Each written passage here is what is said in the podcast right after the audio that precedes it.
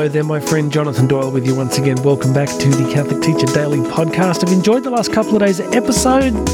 If you haven't heard them, please jump back and check them out. July 24, 25. It's July 26 today. But the last two days have been, as Bilbo Baggins would say, episodes of a special magnificence.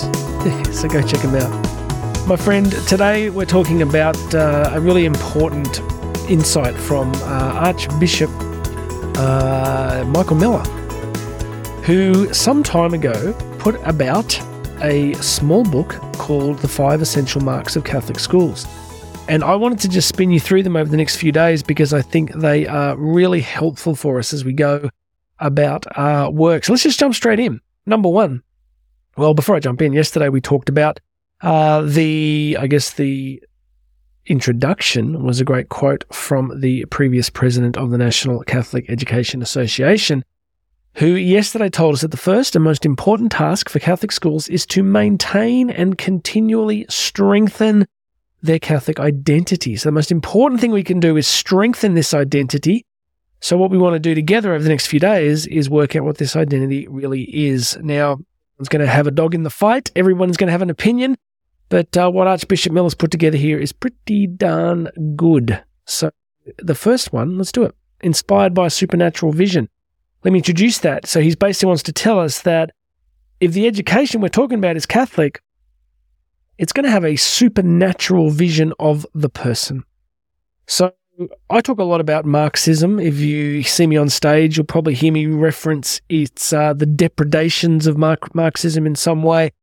But of course, one of the great problems with Marxism and its effect on history was its scientific materialism, so that the person was uh, purely materialistic and there was no transcendent dimension or supernatural dimension to what it meant to be human. Hence, you can get the Ukrainian famine.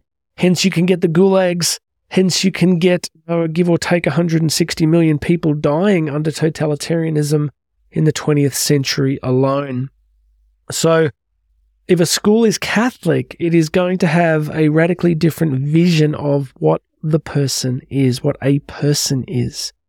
So let's let me quote this for you here. I think it's really good, and the last line is right up my alley. You're going to like it. So here we go. I quote that a Catholic school will have an emphasis on the inalienable dignity of the human person. I love that word inalienable, can't be separated from the identity, it is intrinsic to the person. The inalienable dignity of the human person, above all, on his or her spiritual dimension. That's important above all. So, of all the different things we could focus on in our students, it's the spiritual dimension that's the most important. And he says, above all, on his or her spiritual dimension is especially necessary today. Unfortunately, far too many in government, business, the media, and even the educational establishment perceive education to be merely an instrument for the acquisition of information that will improve the chances of worldly success and a more comfortable standard of living. Such an impoverished vision of education is not Catholic. Okay, there's a bit more to quote, but let me jump in here for a second. Regular listeners know I would talk about this all the time the instrumentalist or factory model of education. Ship the inputs in, process the inputs, ship the inputs out into the wider economic system. Now, we could argue that it is necessary in a society to be able to educate people so that they can take on meaningful and useful work in the society. But Archbishop Miller here is pointing to something else. He is pointing to this instrumentalist view of education. He says, merely an instrument for the acquisition of information that will improve the chances of worldly success and a more comfortable standard of living.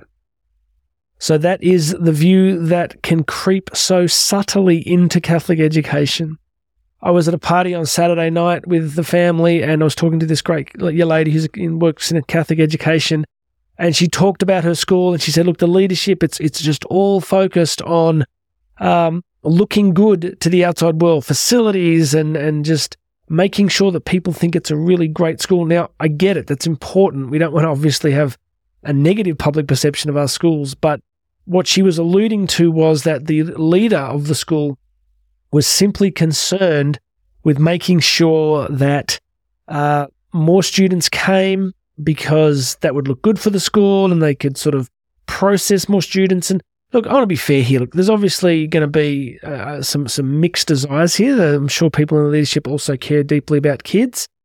But you see what I'm getting at? It was it was about the facade. It was about how things look because I think they'd already fallen a bit into the trap of becoming instrumentalist, of becoming a place that attracted people to send their students to just improve the bottom line for the school, perhaps. I know this is going to sound really hard, but we really want to get away from this instrumentalist, utilitarian, factory based model. Because he says here really clearly that if all we're doing is doing education to students because it will, his quote, improve the chances of worldly success and a more comfortable standard of living, then that's not Catholic. Now, a comfortable standard of living is a fine thing. Worldly success is not inherently a bad thing, but that's not why our schools were established. Our schools were not established to improve worldly success and to create a comfortable standard of living. They, they are at best byproducts. They are at best byproducts. So let me give you this final uh, little sentence here where Bishop Miller says If Catholic educators, parents, and others who dedicate themselves to this apostolate fail to keep in mind a high supernatural vision, all their talk about Catholic schools will be no more than a gong booming or a cymbal clashing. Of course, that comes from 1 Corinthians 13. So it doesn't matter how, what language we use, how wonderful our mission statements. If we don't have this relentless Christological emphasis on the dignity of the human person, a supernatural vision of personhood, a supernatural vision of personhood.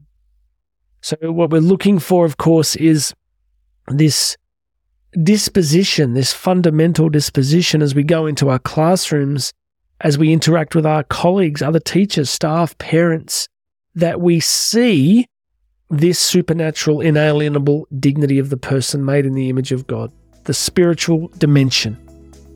I think if you begin to have that lens, it really can begin to change your experience, your perception of your vocation completely and entirely. In the dust and battle of daily life and daily education life, it is very understandable that we forget these things, that they fall a little bit by the wayside because we're overwhelmed, we're busy, we're trying to do the right thing. But let's pray for the grace to not lose sight of these things. They really, really do matter. All right, so that's it for today. That's principle one in our five principle journey. So I want you to be back here tomorrow, okay? So make sure make sure that you have subscribed to the podcast. Make sure you've got notifications on. Check out all the links if you want to book me to speak live. If I'm available, I can do that. Um, grab yourself a copy of my book here, Tools and Fuels. It is the book that describes so much of what we're talking about. But tomorrow, we're going to be talking about a Christian anthropology. It's going to be really important. It'll be a short episode, but there's going to be some good stuff for you. But for now, that's it for today. My name is Jonathan Doyle. This has been the Catholic Teacher Daily Podcast, and you and I are going to talk again tomorrow.